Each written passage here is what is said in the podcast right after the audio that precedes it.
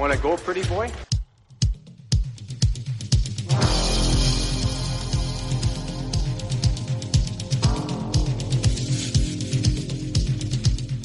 Two minutes by yourself and you feel shame, you know, and then you get free.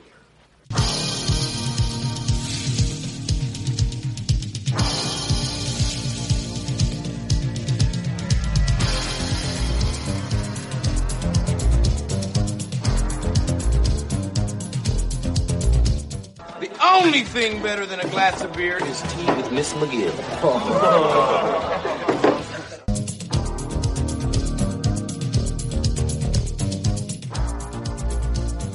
And welcome to the Fourth Line Voice Podcast. My name is Darren.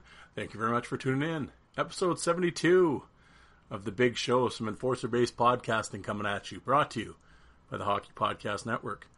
How's everybody doing out there? Another Wednesday? Oh, crazy times, eh? Well, uh, got a really fun guest for you today. Uh, Dean Mayrand makes his return back to the show. Um, just uh, you know, with the talk of the of the fight tournament, and of course him being the former, uh, you know, or previous winner in 2005 of the Battle of the Hockey Enforcers. I I wanted to get his thoughts on it, and we talk about uh, if he got contacted or not, and plus also talk about his. I always like to do the the five toughest opponents. I've done it with Josh Mazer and Chris Graff, so wanted to get Dean's thoughts on it, and uh, and that's actually I will say that's one of the one of the cool things about uh, um, doing this podcast um, was getting to know some of the guys um, through doing interviews with them. Of course, obviously, I interviewed Dean previously. Um, please go back in the back, uh, off the top of my head, I, I can't remember what episode it is, but um, we'll do a length, like a career long interview with him. Um, it's like two and a half hours, and and Dean was a really interesting story. I mean, not only did he play pro hockey, he was also in the movie The Love Guru with Bob Probert as an extra and uh, with Timberlake and Myers, and he talks about that experience and uh, you know, and the guy he fought everybody and he's boxed and done everything. So, and the tournament with the enforcers. So he was a really interesting guest. Great interview.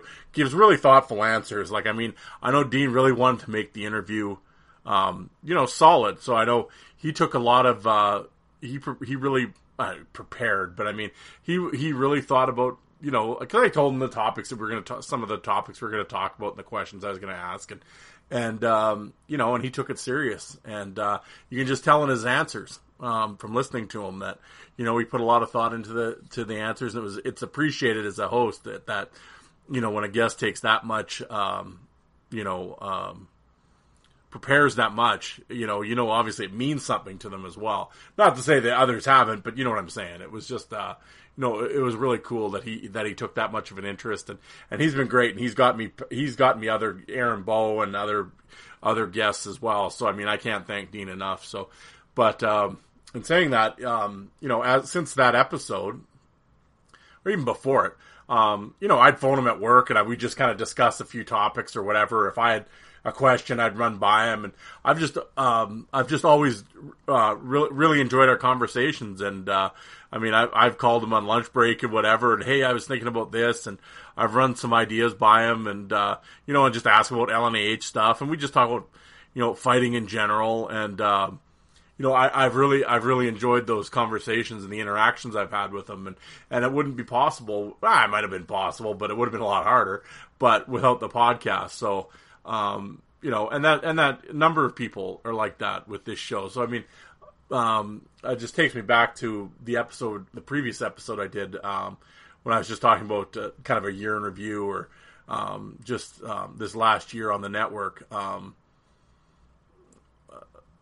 what it's been like just uh, podcasting and, and and talking and interviewing people and and and that's been one of the real um, you know as uh, you know, and that I guess you tend, you know, I always you bitch about certain things, and I mean, you guys, anybody that's listened to this show for a while know, you know, I've I've been open with uh, my frustrations on a few things, and and uh, but at the same time, um, you know, you got you have to list the positives as well, right? And I mean, the positives far uh, you know far outweigh the negatives, of course, or else why would you do this? But um, but that has definitely been one of the one of the highlights has been getting to know.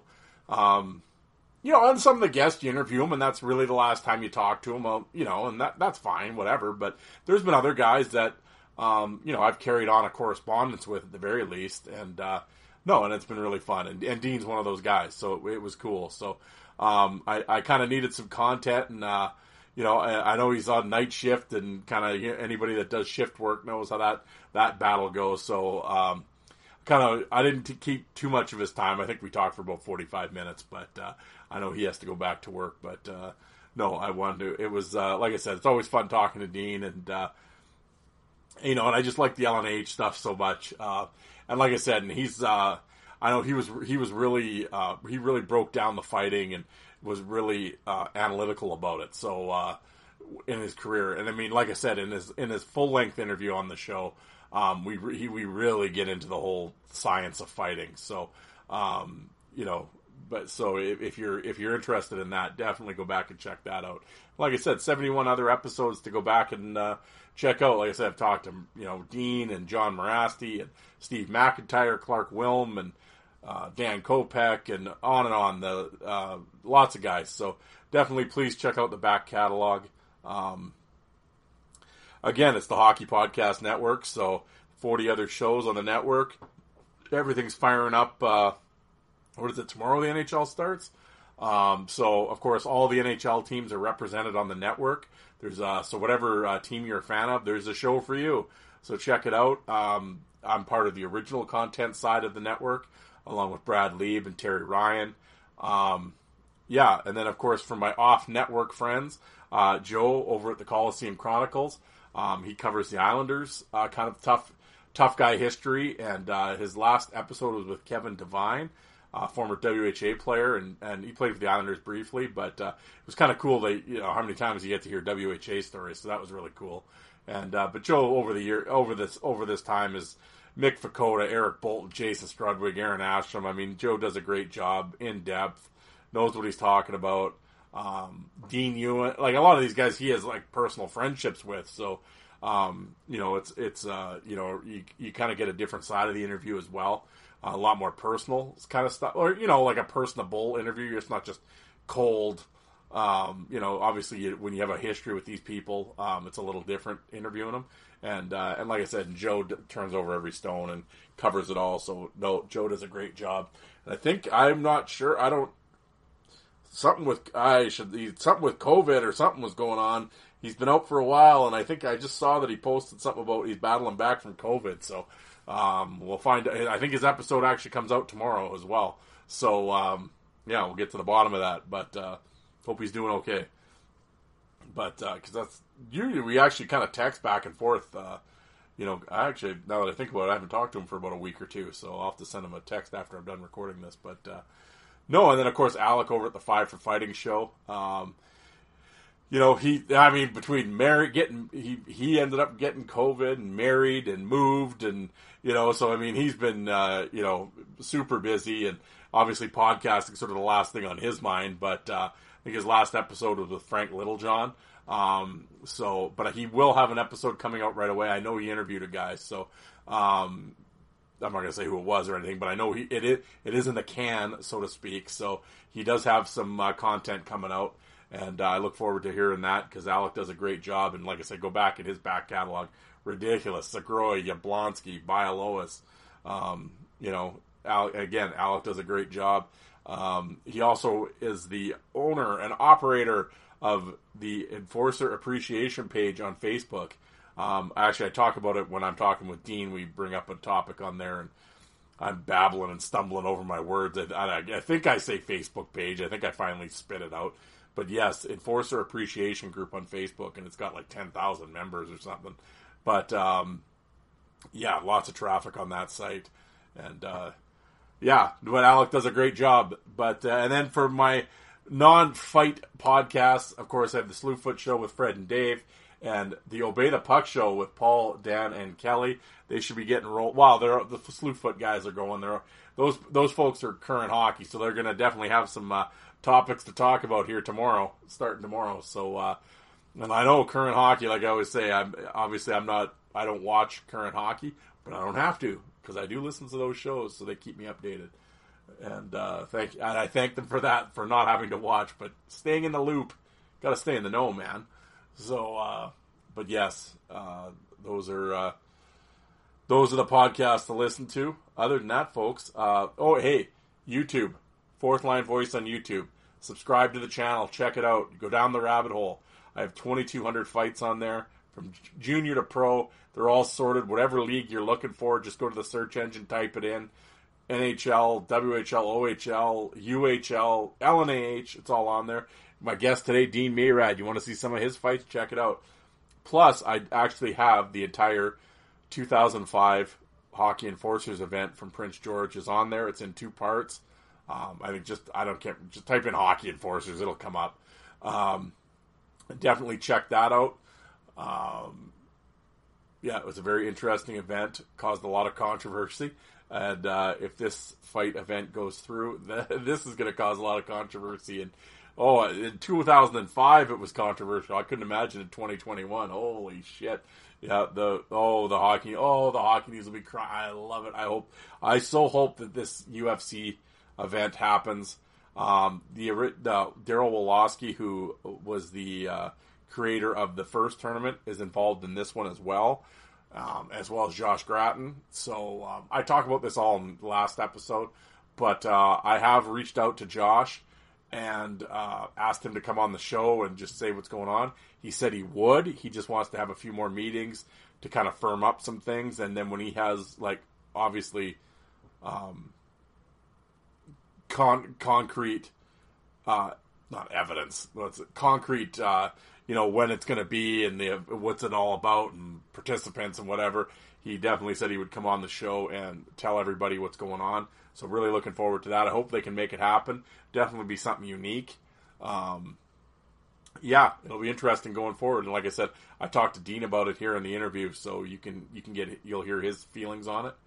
But uh, other than that, guys, like I said, uh, another Wednesday. I know usually these my episodes are like two, two. Well, the last one was Steve Parsons. What was it? Two parts, and it was almost six hours. So I know people with the fourth line. When you tune into the fourth line voice, you're used with the interviews anyway. You're uh, you're used to hearing the big two, two and a half hour um, documentaries. But uh, today's will be a little shorter. I think we'll you know we'll be close to an hour, hour and a bit. Um, but um, yeah, like I said, guys, I've I've talked to a few people. Um, you know, just with everything going on, and like I said in the last episode, I talked about it. Um, had some compu- we bought a new computer and installing and install and out uninstall and install and update and everything else and not recognized and there was lots of like you know, like anybody listening who's who, yeah I mean we've all tried to work with computers and uh, and when you're not a real computer person frustration isn't the word so, uh, but we're looks like we're, we're we got it. We got to go. Well, I shouldn't say. I always say we. I shouldn't say we. My wife got it up and going, and uh, and even last night we are messing around with Skype, and I had to make sure it was working. It wasn't working, and all that was a. What do I turn off? What turned off? What needs to be turned on? And oh my god, forty five minutes. Of course, right when ever she's trying to go to bed too. Yeah, so I was real popular at eleven o'clock last night uh, trying to figure out because you know I wanted to interview Dean at like in the afternoon here, you know. So yeah, you couldn't have done this on Saturday. I actually didn't think about it, but uh, yeah, so we got it going anyway and recording. So um, yeah, um, so my interviews have been actually it it's been it kind of sucked because I well not well for a while there I was really ahead of the game. I had like two interviews in the can and had all this content that I could just sit back and. But uh, unfortunately, that all got used up, and uh, now I'm. Uh, to, to, be completely honest, after this, I mean, sun, my Sunday episode's a solo episode, obviously coming up here. But after I haven't talked to anybody, I don't have any other interviews done yet. So, yeah, I'm gonna have to. Uh, I have a few in the bullpen that I've talked to guys, and I have one scheduled for next week. Um, but in the meantime, I'm gonna have to uh, track someone down and and and get something recorded for you guys for next Wednesday. But uh, in the meantime, I have this finished, so uh, you know, and and uh, I really want to thank Dean because it really was. I I talked to him about coming on before a bunch of times, but this was really last minute where I was like, "Holy shit, dude! I'm like, I really need you to come on." So um, again, I thank him thank him for coming on. But uh, other than that, guys, I don't know what my deal is lately. I I said this in the last episode on Sunday's solo episode. I've just been uh, I don't know what it is. Like my mind's racing or it's going a million miles an hour. Like I know what I want to say, but I'm like stumbling over my words and I don't know. I don't know what my deal is lately. Like I don't really have a format, so I mean I have bullet points written down about what I want to talk about, but other than that, it's just hit record and go. And sometimes it flows, and then other times it's just like like my last episode. I think I stopped and started that like six or seven times. It was ridiculous, and I was just like, and I and even afterwards, I listened back to the last part because that was kind of what the last part when I was talking about um, uh, people listening to the show and making assumptions or whatever. I went a bunch of different directions with that, and I stopped it and redid it, and um, the World Junior stuff and everything else that was easy to talk about. But the, the last part, I had a bunch of things I wanted to say, and it didn't come out right, and I was stumbling over words, and I don't know what my deal was. Even now, like I'm doing this this intro, and I'm kind of like, I don't know. It's just I'm kind of I, don't know what it. So, so, I just want to apologize, guys. I'm sorry. I'm kind of all over the place here the last little while. And I mean, interview's easy because you have the que- I have my, my questions. I just ask them the way they go, right? And you just kind of play off whatever the guest says. But when it's a solo episode, and you're sitting here talking, and you know, I don't want to say I was unprepared. Like I said, I had my points I wanted to talk about, but I think it was just it was just struggling finding the words, and uh, at the end there. So, and even now, like doing this intro, I'm not not that I had anything planned for the intro because it was basically let's just you know we'll talk to Dean and kind of go on. But uh, yeah, I uh, yeah. So I just like I said, guys, I, I just want to apologize. I had a lot going on lately, and uh, I don't know if my head's just up my ass or something. I don't know what I'm doing, but uh, anyway. You didn't tune in, like I always say. You don't you don't tune in to listen to me. Well, I guess on the solo episodes you tune in to listen to me, but I want to thank everybody though for the uh, feedback that I've been getting. It's actually the last the last little i mean on twitter you'll always oh I listen hey thanks man you know and i appreciate everyone listening um, and the feedback but i've actually received a bunch of emails and some private messages um, if you're on twitter fourth line pardon me uh, fourth line voice on twitter obviously um, my dms are open as the kids say um, send me a message through through twitter or if you're not on twitter um, hockey fights at hotmail.com that's right i still have a hotmail account it's hockey fights at hotmail That's like an awesome how can I get rid of that? I think that was like my first email address I ever had. It was like 1998 or whatever. Um, but yes, ho- all one word, hockeyfights at hotmail.com. Send me an email.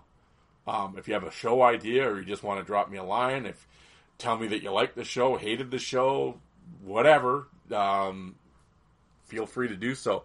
And also, I'd really like if you have uh, any pictures out there, you know, whether it be from your newspaper or some articles or from an old magazine or whatever, um, please, uh, I'd love to see them in terms of like tough guys or whatever. They don't have to be fight pictures, but just anything. I always, I always enjoy everybody. If you follow me on Twitter, everybody knows my my infatuation with old hockey fight pictures and, and stuff like that. I always like just collecting that stuff. So please, if you have any, I'd love to see what you have. Again, if you have any fight footage, even if it's on old VHS tapes. Speaking of which, guys, there, there's something I could talk about. Um, a guy that I work. I don't work with him, but he's. Uh, I see him through work. I see him quite a bit downtown, and um, he was. And he's an old hockey guy, and he collects everything from oh everything, old money to stamps to hockey cards to. He was the one. A couple years back, I got a whole stack of hockey cards from. I took pictures of it. I put it all over Twitter, but. Um, he's kind of a hoarder. I don't know, hoarder is the wrong word. Well, he's kind of a hoarder, I guess. But uh, he just got he's just got tons of shit. He's always always collected shit, whatever. Um, but I don't know how it came up. Well, it came up because we were we were talking about old blades. I think he used to be the. We were talking about really old blades. He's a he's a few years older. And he's got to be about early fifties, I think. But uh, so he was just telling. We were sitting there. He was on a smoke break, and we were just kind of bullshitting. And uh, I ran into him. So we were just talking old blade stories, and he was telling me about uh, you know back in the Leroy Gorski, Dave Brown days. Like he grew up with Dave Brown on the west side here in Saskatoon. So, um, but he was just telling me some old stories. It was always cool just to hear that because it was a little before my time. Like I was like eight or nine, so I mean I don't remember Dave Brown playing for the Blades, but um, he uh, he would tell me he was telling me some stories and and I kind of mentioned, oh, I wish there was footage or whatever, and and I asked him, hey, of all your stuff, I'm like, do you have any hockey fights on tapes? And, and he said, oh, I think I used to record the news and stuff. He goes, yeah, I think I might have something. So I was like, "Hey, do you have the tapes?" And I knew he would have the tapes, especially this guy. He goes, "Oh yeah, they're probably somewhere, you know, over at my mom's house or whatever." He goes, "Yeah, I'll, I'll let you know." And I kind of I never brought it up again. But and then, like I said, this had to be at least a year or two ago. Well, I saw him the other day, and we were talking, and he goes, and he, unfortunately, I feel bad for him, but his mom had a house fire. Um, there was a lot of smoke. There was some smoke damage upstairs in the kitchen, but I mean, the whole house didn't burn down or anything, but kitchen was extensively damaged. But uh, so they're going out there, you know, cleaning stuff up and throwing stuff away. But he goes, in the meantime, he goes, I was cleaning out the basement a little bit, and he goes, Hey, I came across those tapes um, that I that I, I told you I'd get you, and I'm kind of looking. I'm like, what? And he goes, yeah, those hockey tapes. He goes, I don't know what's on. I'm like hockey fights, and and so he didn't.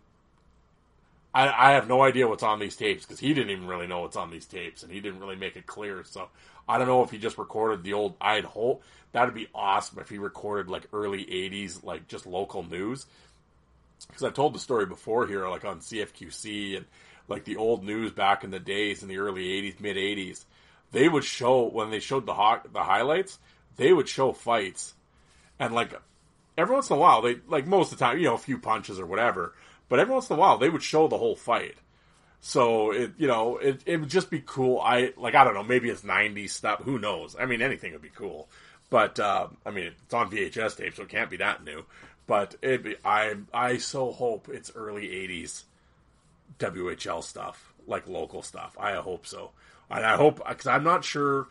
They used the Blades used to play games on Shaw Cable on like the local cable company. Um, like if they played like on a Wednesday or Thursday on like Sunday in the afternoon, Shaw would play the game back. So it was always cool. You'd go check the box score to see if there was any fights. Stupidly, I never I recorded some, but not all, not very often. But I don't know how how far back they did that. I'm not sure. Like I don't I don't I don't an 85 or something they were doing. I don't think so, but um, anyway, I'm, I really hope he has some old footage. That'd be really cool to see. So I'll keep you guys posted. But uh, anyway, guys, how about we get into it here? I'll uh, I will talk to you guys on Sunday. But in the meantime, here is my discussion with uh, Dean Mayrand. Thanks, guys.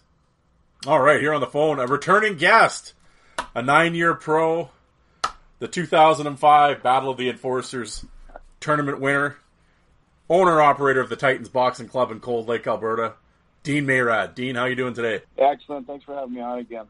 Oh, hey, thanks for coming on. Uh, yeah, well, you're returning guest, and uh, no, actually, I, I always tell you your your first interview uh, was very well received, and people were digging it. If if people want to go back and listen, it's uh, you know we, we cover your entire career from uh, from uh, beginning of minor hockey all the way through uh, the the Western Pro and the Quebec, some crazy Quebec League stories.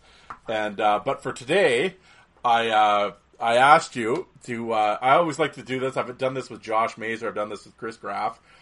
Uh, your five toughest opponents. And of course, you have the big fight card and everything else. So, I mean, that's covering a lot of ground, a lot of guys on that fight card. But uh, yeah, man. So, did you uh, you manage to come up with a list? A five? Yeah, I, I didn't. Believe it or not, Darren, I didn't write a list this time. It's all in my head. And there, there's a couple of guys that we gotta give an honorable mention to, but I think uh, to start out, the uh, the first the first guy I'd say that was my uh, my toughest opponent's got to be uh, Mike Varhog. So you're saying this is number five, or this would be number one? This is it's got to be number one because I, I did fight him a bunch of times. I fought him the most out of all the guys I'm going to mention. Yeah, and it was just like he was just with my my style just didn't work well with uh, with his with his height and his reach advantage. Like I just couldn't seem to get inside on him. I mean, like I said in my original interview with you, uh, I did well enough in my first couple because I think he was just didn't have a lot of strength to him, so I could kind of pull him around a little bit. But as he got stronger and learned how to do it better, I mean, much like myself, the, the, as the years go on, you get more used to it, and you get better and better. The more you do it, the better you get. But he, uh, he just, uh, he would always string me out, hit me with uppercuts, just super hard for me to hit. And I seen guys that were far smaller than me do much better than I did against him because they were able to like get in a tight spot and and just kind of throw up. But uh, but yeah, he was. Uh, yeah, he was a tough guy for me to to get in on and land anything.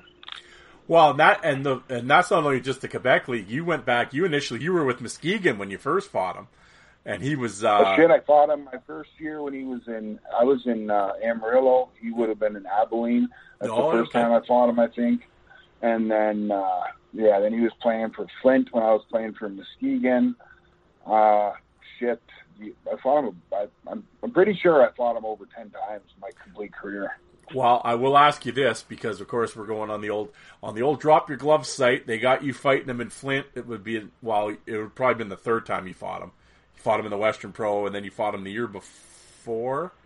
Yeah, you fought him. Uh, he was in Adirondack. You were in Muskegon. You fought him the year before, and then in 0102, you fought him in Flint. And it says here TKO loss. Did he catch you? Uh, I like. I don't remember him ever catching me with a hard one and me falling, but I mean, could have. I mean, I've been in enough of these things. My memory is not the best. Well, and that was the, yeah, and like you said, you fought him three times that year when you were in Muskegon, and uh, yeah, and then of course then you run into him again at the in the LNAH. Um, well, and I'm and I'm sure, like you just said, over the years, as as you got later on, I mean, you're and when we talked about this in your other episode, you always said you had balance issues early, and you kind of you know as Yeah, you went on in the and as you went on in the LNAH, that you know you tighten that up. Well, obviously he'd probably be the same way actually, or he at least got thicker, maybe and heavier, and uh, you know. Um, and I, even though he was almost pretty much, uh, you fought him twice right at the end of your career too. Um, so it's interesting. You kind of bookend your your rookie pro year and then in your final year. Um, over the years, how did he? How did it differ fighting him? Well, yeah, I'd, I'd say the number one um, important thing that he developed was uh, um, was his balance and then strength. Um, so he was able to just string me out and stay balanced. Where getting in on him was next to impossible. I just I just couldn't get in tight enough on him. Where every punch I threw, it seemed like it was a foot away from his head. Yeah, well, yeah. I mean, that's yeah, yeah. When you get a seven hundred. Like he's ten feet tall for crying out loud. Yeah, probably well, got a five foot arm. wow, that's scary. When you get a guy that big that that knows that le- learns how to use it, and then yeah, that's Yeah. even that's even scarier. I mean, there's some big dudes that don't know how to fight big, but then there's some big dudes that know how to do that shit, and yeah, then that ain't good when they learn that, you know. But Uh, I would have loved to have seen him and McIntyre go. yeah, yeah, that'd have been interesting. hmm Well, there you go, Mike Varhog, good, solid pick. Yeah, number two on your list. Number two has got to be, um, and again, like this, this guy can mix in uh, any of the different numbers. None of them's really gonna, uh, like, he wasn't like a harder one for me to fight than one of the other guys I'm gonna listen to. But Marty Melnichuk um, will be number two, just because at the time he was just super intimidating. So he was like one of those guys that I really had to get up for in my head. And I think I fought him twice, and neither one of them were were any good just because he was so strong, and I just didn't have any balance my rookie year. But yeah, those were tough fights for sure. Do you know him? Have you ever met him off the ice? I don't know. I mean, I met him off the ice. Yeah, actually, I was in Edmonton. Uh, oh, geez, would have been about six years ago now. We had a uh, the work function in the city, and uh, I was walking. Uh, me and the wife were walking down. I forget what road it was, and he was a manager or a doorman at uh, some club, and I was like, "Hey, how you doing?" Yeah, yeah, We shot yeah. some shit for a couple of minutes, and uh, away we went. That was one guy I was always surprised never went to the Quebec League. Well, he was supposed to. At one point, he was signed with Verdun. They had a picture of him with uh, Verdun Dragons jersey on. Um, but yeah, he never went. And I actually, so in, uh, I asked him. I messaged him to see if he wanted to come on your show, and uh, he said he'd just been too far out of the loop for too long in the hockey loop, so he wasn't wasn't game for it. Yeah, well, that was always kind of weird. It's like, holy shit, are you serious? Like the stories that dude would have. It's like, oh man, he uh, that guy's a legend down in the down in the Central League and shit. Yeah, with Arkansas and stuff, he would have been. Uh, yeah, I'd love to talk to the meat grinder. He's a big fan favorite. The Yeah. fan, the the boys on the on the old message boards and on Twitter and stuff. They would love to hear from uh, hear some of his stories. Yeah, I. I, I And honestly, like like I said to you before on uh, the podcast, like just at the time, like he was massive, big old neck, and he just had these antics on the ice that were just like you know how Joe Terry was always like twitching and like he's he, he's got these antics about him that uh, that you know it's, it's intimidating. And he was one of those guys. He had all these crazy antics that was scary. Oh yeah, that's why I was like, you talk about a guy that was tailor made for the LNAH. Holy shit! You know, he had Yeah. the had the nickname, the antics. I mean, yeah, they you could have just and then you just amplify him when you get to the LNAH. Oh man, he would have been a yeah, he would have been a folk hero in Quebec. That's for sure. Um, Yeah, for sure. uh, number three, Number three, you know what? Uh, it's got to be Parker because uh, Parker had that weird spinning style. Like, uh, yes, you could kind of, it's kind of like Domi how he spin, yep, um, but he was hard to hit. Like, unless you could slow that spin down, he, he played that spin pretty good. Um, yeah, so not that I was ever intimidated by him, but uh, it was just he had a harder fighter fighting style to uh, to really make it a good one. With him spinning like that, it kind of took away from my style. Yeah, Parker. He uh, well, good on his skates, right? And it was like, yeah, he had the good balance, and it was it was interesting because I remember when he first went to the league, that first year there, and man, did he cause a stir. Oh, he had the entire Yeah. league. I think he had the entire league ready to kill him. You know, and Yeah. uh, I'll give. Hey, dude fought everybody, didn't back down, put on a show every night. Like, you know, he'd be an owner's dream. You know, that's for sure. But I know, like, I know talking to people in Laval, I know Cote wanted to murder him. You know, and it was just like, you know, just from his antics. I know Morasti. I don't know if they hated him the person, but they sure hated him on the ice anyway. And it was, uh, you know, it, uh, and I, and I kept waiting. I'm like, oh, this guy's gonna get it. Someone's gonna get him.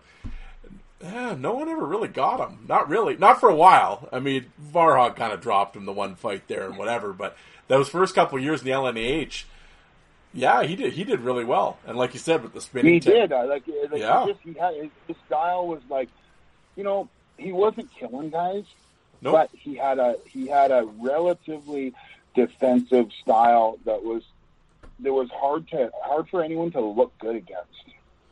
Yeah, and, he, and it wasn't like he sense? and it wasn't like he was the biggest guy. Like he's not huge. No, I'm like looking. I think he fought him like six times that first year he was in the league. Yeah, that first season. Yeah, 05. Yeah, like so what's that three? yeah, three. Yeah, four. So four would have to be. I'm gonna say. I'm gonna say Bosse next, just because with our uh, with our history of you know developing a friendship before before he was even in the league, and uh, and that being you know important to both of us, and then him climbing up in the league and us you know playing against each other and still staying friends, and you know well I worked with him on the side, and then when he started when he started knocking guys out and then I had to I had to step in. So it was a it was a hard like you know I've fought my friends on the ice before and and off the ice, and it's uh I mean whatever we kind of you live by a sword, die by a sword, that kind of thing. But uh, this this one was harder because you know it was a it was a special friendship, you know, and uh, he was a young guy who really wanted to succeed, and uh, I didn't really know how to take it. Didn't really want to do it at all, but I kind of it came to a point where it's my job and I got to do it. And then the fact that after the first time there, he uh, he was skating around, kind of gloating about it in in our arena. Um, yeah, that's when I kind of had to had to turn that friendship thing off and look for revenge. You, had, you had- you had to right or wrong there. It uh, well, and all the guys, and I mean everybody, of course, Boss had the the Morasti fights, and everybody everybody's seen Boss. He was in the UFC. Um, was like uh, was was he kind of the not that you were scared that's not the right word but you know was he the biggest guy like in terms of like punching power was that the guy out of everyone you like you were kind of like, yeah, I got to be a little careful here. Like I can't. I mean, I'm not saying you didn't say You that with Farhog or whatever, but I mean with Bosse, I mean you've seen the damage he's done. You know, so was it like, okay, I got to pay a little more attention? No, and honestly, so then that might have been one of my faults. So going in there against him, I like that first time, I went in half-assed. I went in kind of half-assed. Like I wasn't really, I wasn't really too worried, and and maybe I should have been. Maybe I should have fought with a little bit more. Should have fought with a little bit more urgency, or you know, and I and I just didn't. I did the second time, and it showed. But uh, yeah, and even those, I think we fought again that, that that next year. I came back after for a weekend or whatever, but that wasn't a real fight. I had a broken right hand and a sprained ankle when I fought him that other time. We both had the blonde mohawks there, so they weren't real fights, and and he kind of knew it too. He knew I was I was hurt, and we kind of just did it just to do it. But yeah, the the first two fights when he was with Verdun, that those were, uh, yeah, yeah, Those were real, yeah. Oh yeah, Yeah. yeah.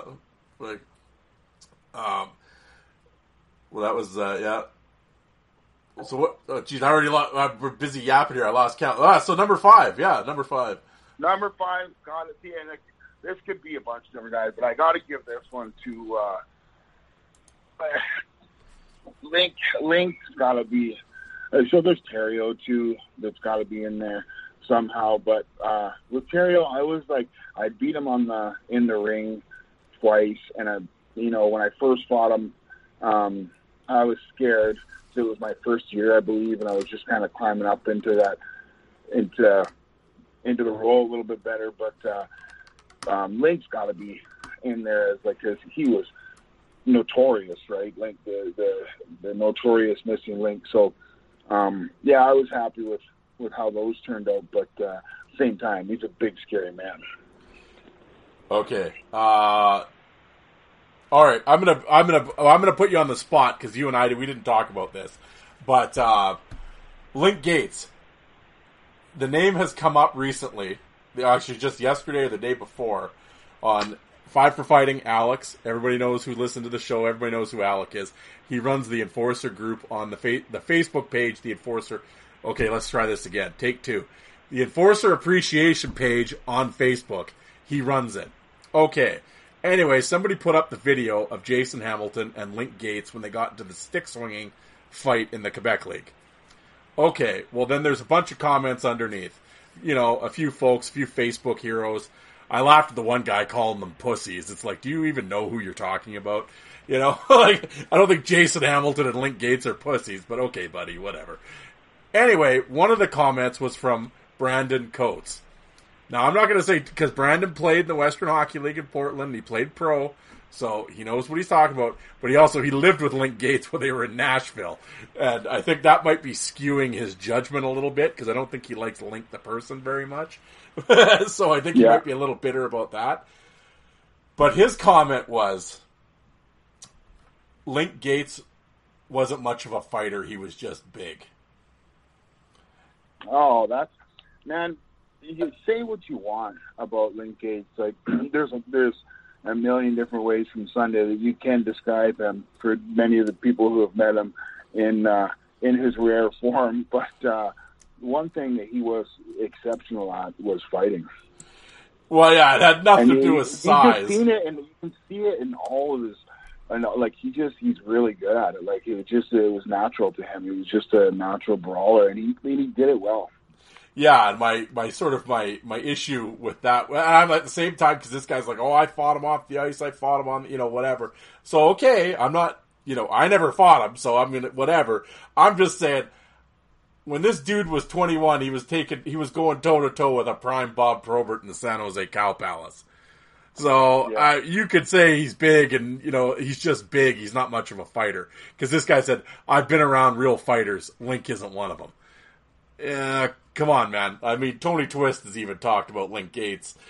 I've Link Gaetz filled Tony Twist in. Uh, you know, like I think also his his being around Link was after the car accident too, when obviously there was some brain damage and whatever. Obviously a different dude Yeah. too, you know. So it's not the San Jose Sharks Link Gaetz, But at the same time, even when he was in the Quebec League, and yeah, okay, yeah, he was out of shape and whatever, I wouldn't have wanted to fight that guy. No, no. Like, man, I swear to God, I think I said this in our our recent part. Like, you could hit that guy over the head with a with a two by four, with the hardest swing possible, and I truly believe you'd have trouble knocking him down. Well, I, I've said this on this show a bunch of times. The story that you know, oh, my friend was talking to Patrick Cote, and Patrick Cote, and this is Patrick Cote again. I was who's a known tough dude, extremely tough dude. He said, "I hit Link Gaetz the hardest I've ever hit anyone, and all he did was grunt." You know, and kept coming. You know, and he's like, at that point, his he, face is built for it. His Yeah. face is just like uh it's just it's massive. Like it's just massive head. You can tell it's like he could just take the hardest punch you give him and nothing would happen. Yeah, like when I when I when I hear someone say like, "Oh, he's just big, but he can't fight." To to me, I don't, I don't mean this as a disrespectful thing, but that's more like Brandon Christian than Link Gaetz. Yeah. You know, and I shouldn't knock Brandon Christian because I mean he fought a million times too. That's actually probably not a very good example, but uh, but you know what I'm saying. I wouldn't. I would say Yeah. Link Link. I wouldn't put Link Gaetz in the not a very good fighter category. No, absolutely not. Hey, when you were uh, just as we're talking here, and you like you said with the sh- when we were earlier with the Terrio and the, the Melnichuk and stuff, and they got the the twitching and the yelling and the whatever. When you were in the, and I know you were never a big yeller, twitcher, yelling guy, but uh, w- was there anybody that was like, you know, when you guys were doing the warm ups and they're kind of cruising center? Like, was there anybody who was like the biggest yapping guy that you were just like, I'm gonna Uh frickin' Hamilton. okay. Did you fight Hamilton? I did, yeah, yeah. How'd that go? Twice, I believe. They actually, um, they both were really good. That second one, the second one in the same game, um, I think I beat him that one, but I broke my hand. And he, like, we were both out for a long time. Like when he fell, he did something to his rib or something like that. So after that second fight, we were both out for like six weeks.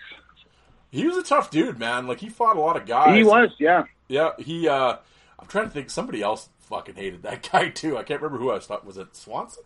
I can't remember who I was talking to. Somebody else didn't like him He's either. gonna hate because he's just always like always mad face yelling, like always like yeah. He's one of those guys like all right, enough already. I'm gonna. Uh, and oddly enough, I just got a friendship request from him on Facebook today. what? I accepted. Yeah, well, somebody I was talking to said he was a nice guy. It's just hey, no one said you had to like him on the ice. Um, actually, as, I'm just kind of going through your your fight card, I know I asked you for your top five, but and we probably already talked about this in the other episode. But I just want to throw names out because I've seen obviously I've seen lots of your fights because I have the DVDs and stuff, but I don't remember how did your fight with Tasker go? Um, they were, I think I fought him a couple times too. It was good. I think that was uh, that was a really good fight. He's a tough dude, man. Really, really tough Oh, dude yeah. for his size. Like, and I love the way he threw. He threw right down the pipe, and and he fought open. And uh, yeah, I got nothing but respect for that guy. How was um you know I mean obviously we I you know we mentioned him earlier I brought him up earlier was um uh Cote. I know you fought Pat a couple times. Um what Yeah, what, he's got to be actually like I I left him off that list, but I, I he's got to be on there too. I mean, man, like when I talk about how intimidating Marty Melnichuk was, like there wasn't much much more intimidating. Like Pat Cote when he stepped on the ice, I've told this before. Like it was just like the whole like the the fans would erupt every time he and he played regularly. It was just as soon as he started skating, he was so strong and so fast. He would just like smash into the boards on both sides. Like even if he missed the guy, the fans would still erupt. And then he was just a like just such a big powerhouse out there that he was just like it was. No one wanted the puck when he was on the ice. Oh yeah, well like I said, you're not the only one who said that. There's been a bunch of guys on this show that said like Cote was like the scariest fucker ever. You know, like Yeah. Yeah. Well, another thing I wanted to talk to you about. So that there was your yeah. That's, well, I mean, look at the names. Like you said, it's sort of all you know with with those names and those guys. I mean, it could be all, be all interchangeable at that point. I mean, it's uh, pretty tough to pick one over the other with uh, when you when you talk about guys like that. But uh, um, one of the things you know is on on this side of the microphone as a fan and whatever, and I, always being a big LNH guy, and you know, Ian Alec and all have different guys on the show. And us as little fight nerd fans all talk about who we think's great and whatever.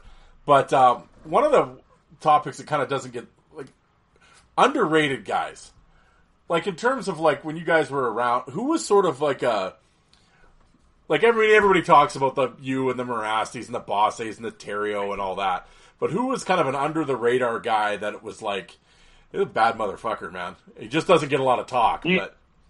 You know what? There's, there was a lot of guys, and actually, you and I touched base on this before. wasn't We just talked on the phone one day. I remember I was at work. Um, there's a bunch of guys that came in to that league but weren't there very long that just don't get talked about. That were really good. Alex Penner, he's one of them. That yep. uh, Frank Lessard, he's another one. I mean, Kopech.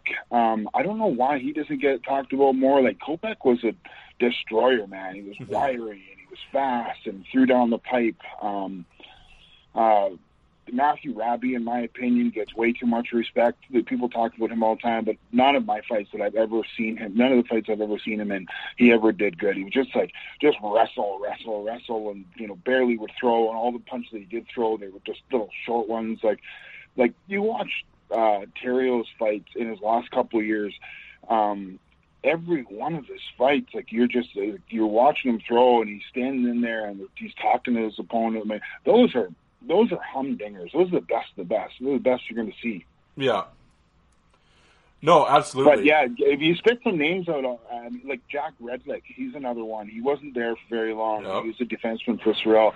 That guy was freaking tough, man. Even uh, uh, who's that uh, tall, skinny guy? I think who died in uh, oh, accident. Lawson. Lawson. Lawson, yeah, he was freaking tough, man. That guy. Um, Very. I always say J- Tyler Lawson that 05 year, man. He uh when like Bosse and John and Johnny were really cruising. I don't want to say Lawson took it to him, but put it this way, they didn't beat Lawson. We'll put it that way. And it's like he was and he was so young and so big and so good. Uh, that guy had so much potential. It's a real shame. He had, you know, Yeah. obviously issues off ice and whatever. But yeah, I remember talking to a bunch of people, and they're like, "Oh, that guy could have went so far in hockey." But uh, Yeah.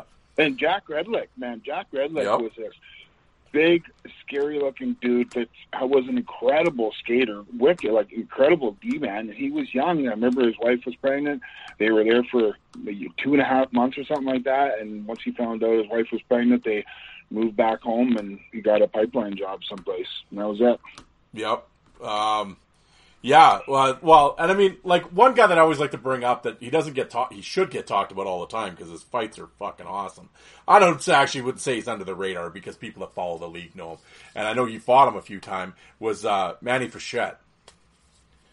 Yeah, he. You know what? He was. uh He was a small, small guy, and he was a gamer. He was in wicked shape. He was a boxer, but to be honest with you, like watching him, I don't know, and maybe I didn't see as many as you have, obviously, but uh, his fights were kind of they were a bit tie up ish as well. And I mean, I'm not knocking that. It just they don't make for as good of the fights as what I just explained about, you know, Terrio and Oh yeah, like, going open like that and throwing down the pipe and switching hands like um like a lot of Frechette's fights were like in tighter so they didn't make for as good of fights. how about um, Tice?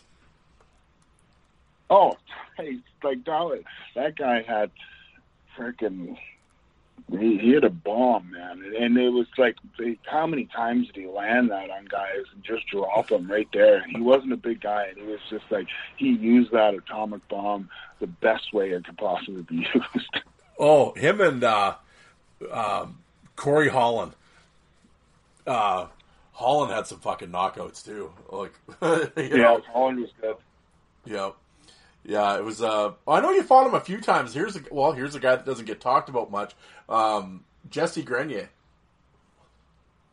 Yeah, he was he was uh he was pretty good as well. Like I don't know what his history was, uh like how long he played or if he played in the States at all, yeah, but he was tough too.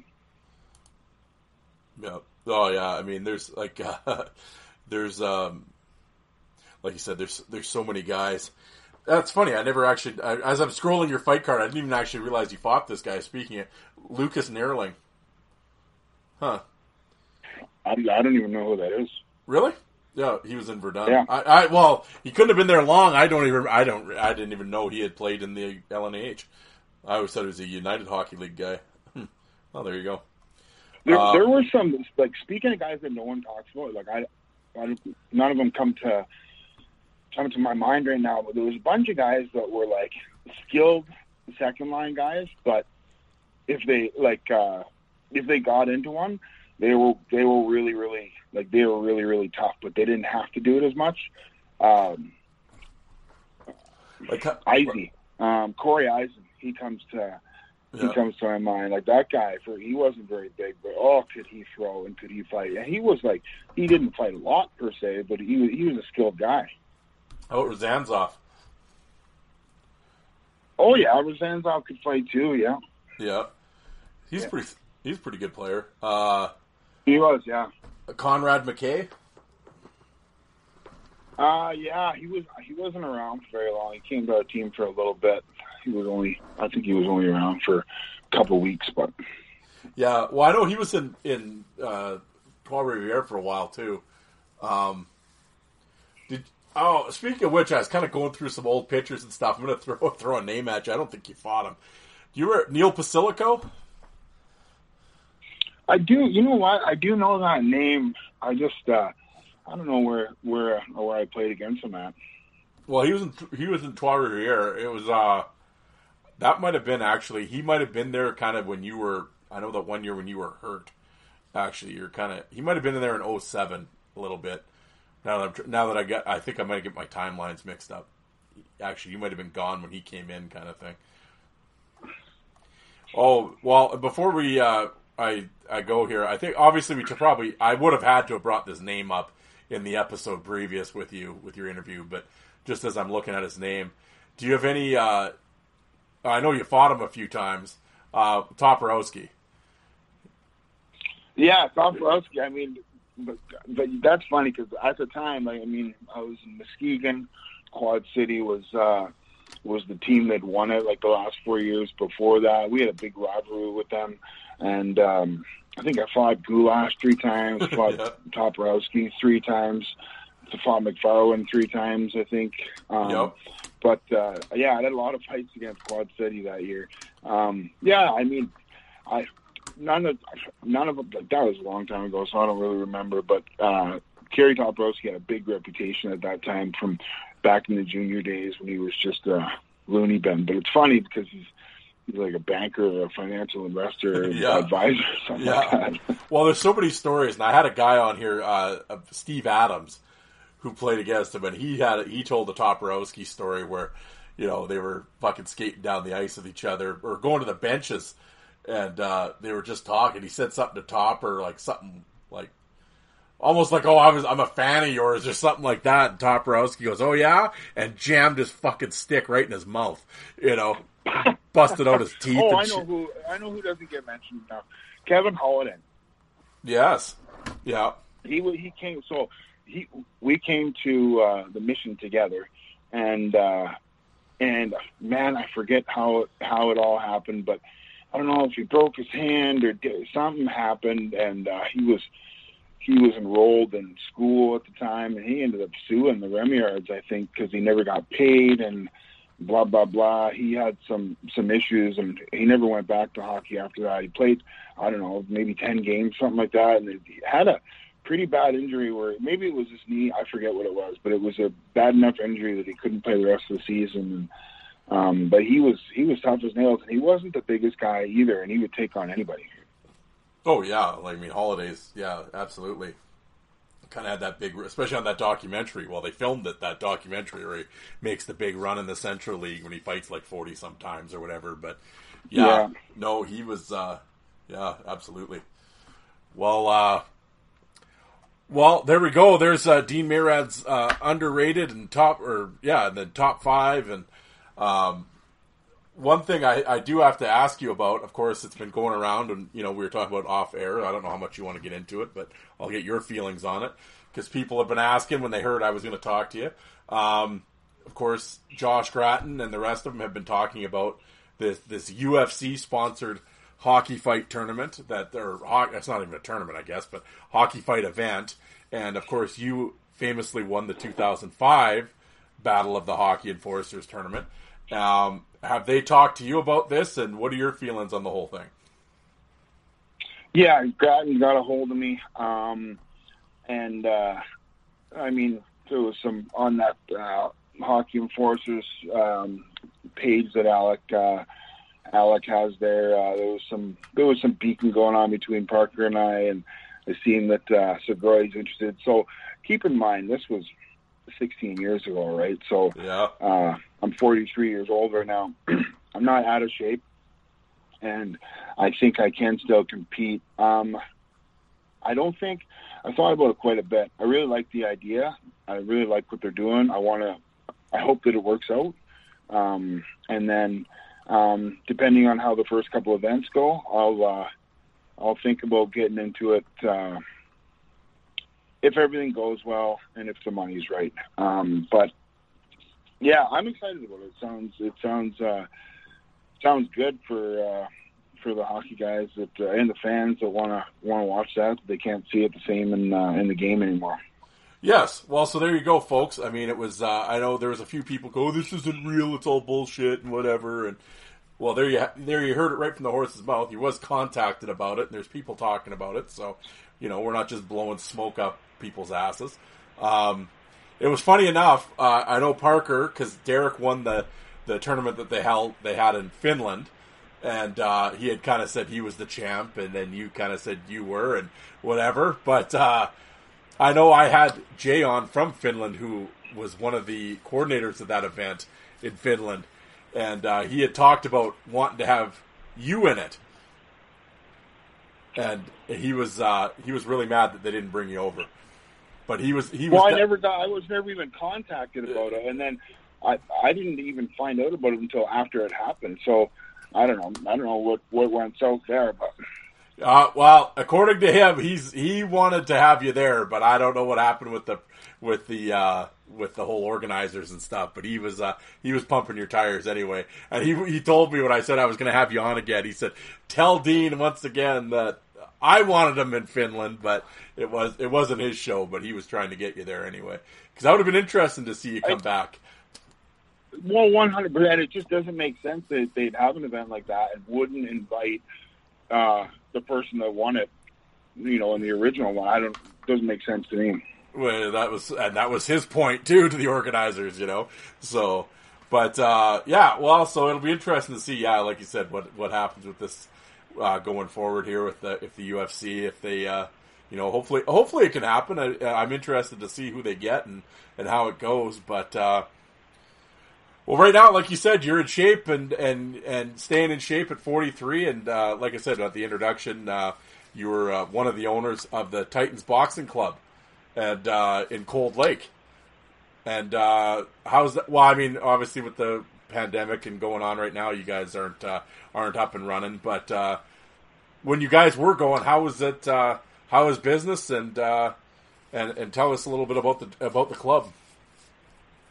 Oh, it's uh, super frustrating with this COVID baloney. With uh, I'm shutting us down all the time, but uh, it is going really, really good. And it, honestly, it's one of those things that uh, I really get excited about to be able to give back, and uh, and I, more so to show these these kids that uh, so more, so much more is possible. I mean, we're surrounded by people that you know go to work for a living, punch a clock. With nothing's wrong with that, but like when you're young, that's the time to you know, shoot for the stars, aim big, think big. And what's the worst that can happen? You make it halfway there, or or you know, you you, you get a sniff someplace. I mean, those uh, those opportunities, they're just uh, they're not there unless you chase after them. No one's going to come knocking at your door for those special opportunities. So I love teaching kids that. Uh, you know, especially guys that are some of the younger kids that are skilled in there, and I say, you know, do you want, you want to compete?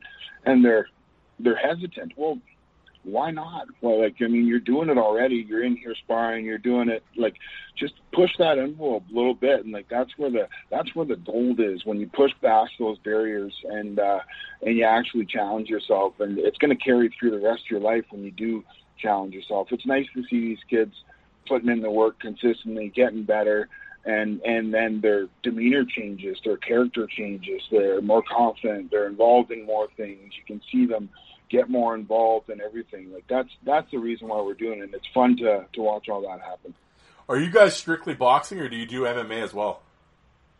We don't do any, any MMA, but it's something that we might uh, we might start to incorporate uh, down the road. We've got uh, we've got five owners, and uh, two of the owners have MMA backgrounds: Tim Camelli and Tyler Trembutt. So uh, we all all the owners have full time jobs. So um, it is tough to to get there and stay open as much as we are. But uh, if, for example, the right guy came in, uh, maybe as a volunteer coach, or if we could work something out to work out some time slots where we do some BJJ or you know incorporate some other stuff, then we'd probably be into that down the road. Did you have you ever done any MMA, or were you always a boxer? No, never. Just a boxing No, guy. boxing. How many uh, how many amateur fights do you have? Almost twenty. I think you're at nineteen now. Okay, there you go. Well, I know what was your last one? Was the Drumheller one your last one?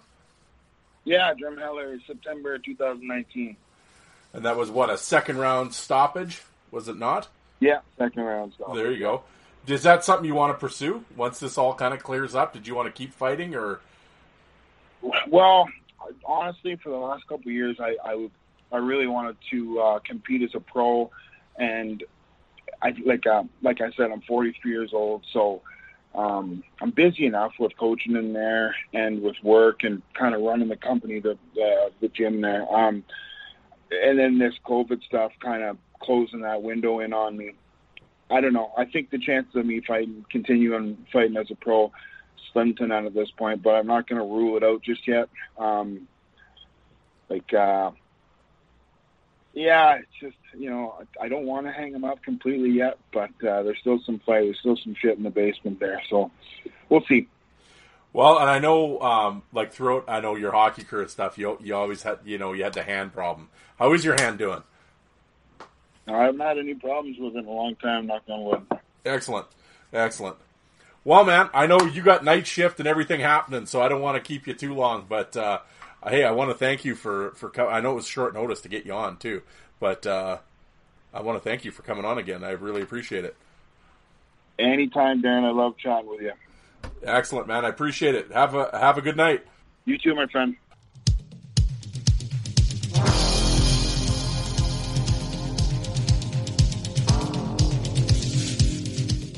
And you people that don't like fighting, how many of you did you walk out and get a coffee while that was on?